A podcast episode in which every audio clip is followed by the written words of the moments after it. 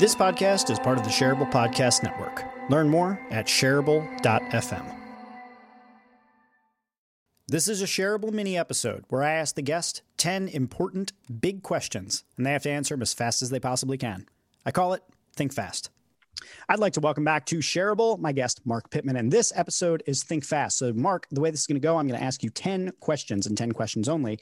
And I'm going to ask you to think fast. You can answer as slow as you'd like, but I would like you to answer the questions as quickly as you can. So, first, what book should everyone listen? Uh, what book should everyone listening read next?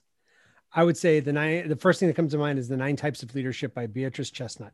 Excellent. What's your favorite podcast? Well, I'm currently really into the shareable podcast. Ah, I, I usually used to give a caveat to that. You can't say shareable, but I'll take it today. What, nev- well, what go for it. Good. What, what negative experience in your life are you most happy happened to you? I think the one that's coming to mind is uh, we I, I spent most of my life wanting to be a church planter um, in uh, starting a church community in a community that didn't have our our denomination, um, and we did that after I went to college for that. I lived in Jerusalem for a year, studied five semesters of Hebrew, studied Greek, so I could really be. I'm a nerd, so I wanted to get that. I wanted to be faithful in that. 15 years of life happened, and then I was given the opportunity to to be the church planter. And after four years, we closed it over, over two weeks of uh, very detailed and very specific funeral for the church.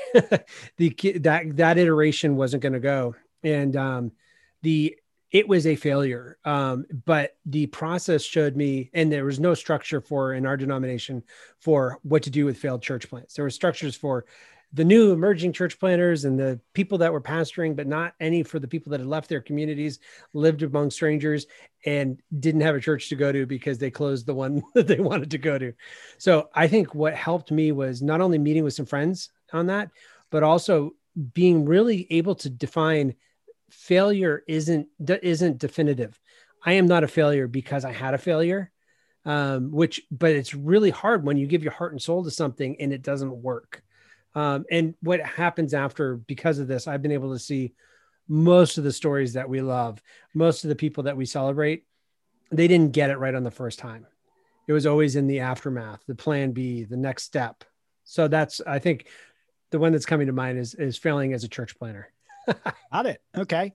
What is the lesson that you wish that you had learned earlier in life? I don't know because there's I've learned so many lessons early in life. I, the one that's coming to mind, so uh, and playing the game, is um, some more financial management skills.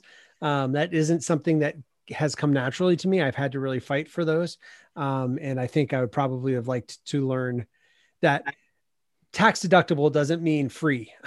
when you're doing a business expense it's tax deductible uh, it doesn't mean it's a free thing you're still paying for it. Oh man i relate to that like so hard so hard.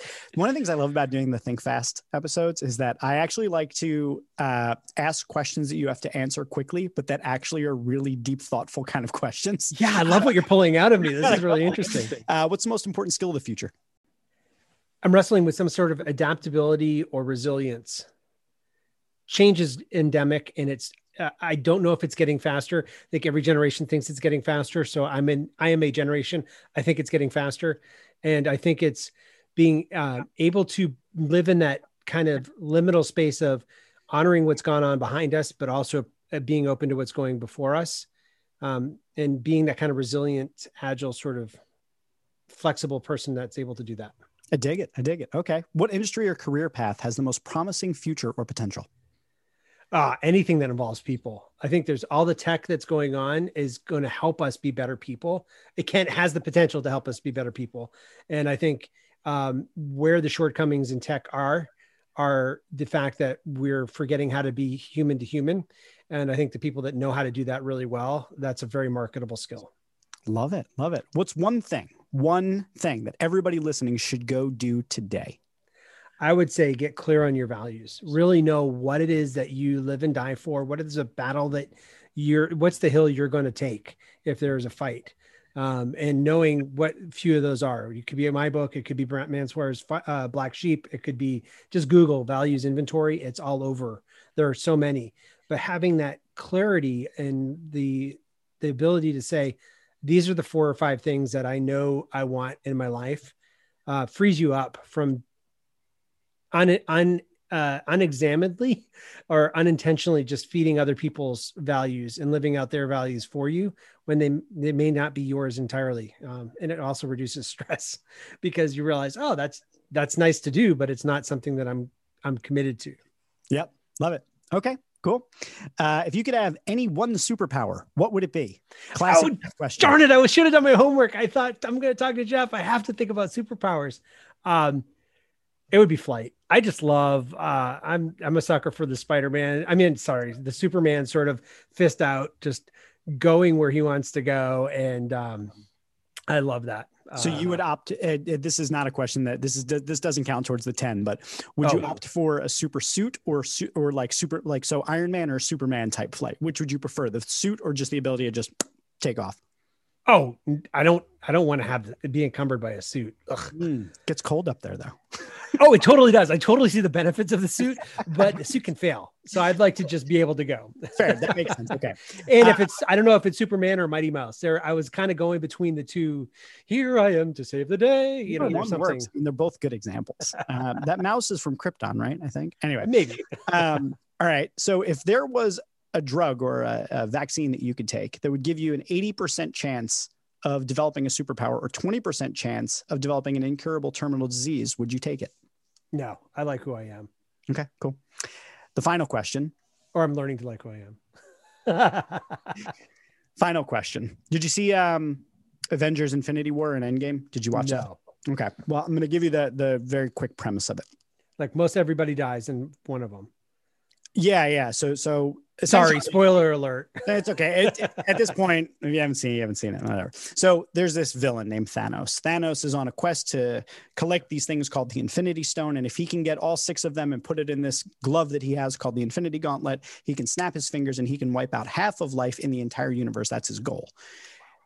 Having this gauntlet and snapping your fingers gives you the ability to do absolutely anything. And in most people, and at the end of Avengers Endgame, Tony Stark, Iron Man gets the uh, the stones. He snaps his finger to reverse Thanos's uh, snap to bring everybody back, but it costs him his life. So he saves wow. half of all life in the entire universe by snapping his finger. You've just saved me like six hours of my life. Thank you. I don't have to watch you. Please go watch it. It's amazing. Okay. Okay. Um, so, Marc, I'm going to give you the Infinity Gauntlet. I've acquired all six Infinity Stones, and I'm going to put the glove on your hand. You can choose to snap or not snap. But if you do snap, you're going to be capable of changing anything, anything at all, making whatever impact you want, but it will cost you your life. Oh, it'll cost me my life. Okay. Yeah. Do you snap? And if you do, what's the change you made in the world?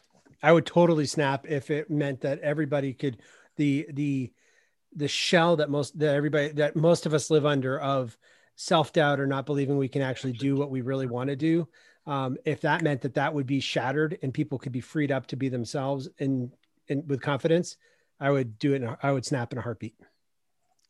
This has been Think Fast, and I would like to say that Marc, you have been an excellent guest on Think Fast, which makes this episode shareable. Wait, don't leave. If you've never listened to my fancy outro, do it just once for me, please. Okay, if you enjoy shareable and you find it valuable, there's a few ways that you can support the show. One, you can share it on social media, which I strongly encourage. I mean, it's literally the name of the show shareable. Two, you can review it on iTunes, Stitcher, or wherever you get your podcasts. And if you're an Overcast user, as many of my listeners are, make sure to click that star button on the episodes that you like. The third way that you could support the show is by blogging about it or discussing it on your own podcast or even by making a YouTube video where you talk about one of the episodes. And then the final way that you can support the show is by supporting it directly on Patreon. You can find the link in the show notes. Now, before I let you go, I want to tell you about one other thing. You see, Shareable is just one of many projects that I'm working on at any given time. I've got another podcast called Rogue. I do a live streaming show every week called The Heroic Council. I've got a blog where I release a blog post twice a week. And if you're looking to keep up with all sorts of different content that can help you grow and become a superhero in life, I want you to check out jeffgibbard.me. That's where I list all of my current projects and projects that are coming up in the future, including my forthcoming book, The Lovable Leader. It would mean a lot to me if you could go and check out some of the other things I've worked on because I put just as much of my heart into those projects as I do into Shareable. Thank you so much for being a listener. Thank you for being a supporter, and I hope to see you here on the next episode of Shareable.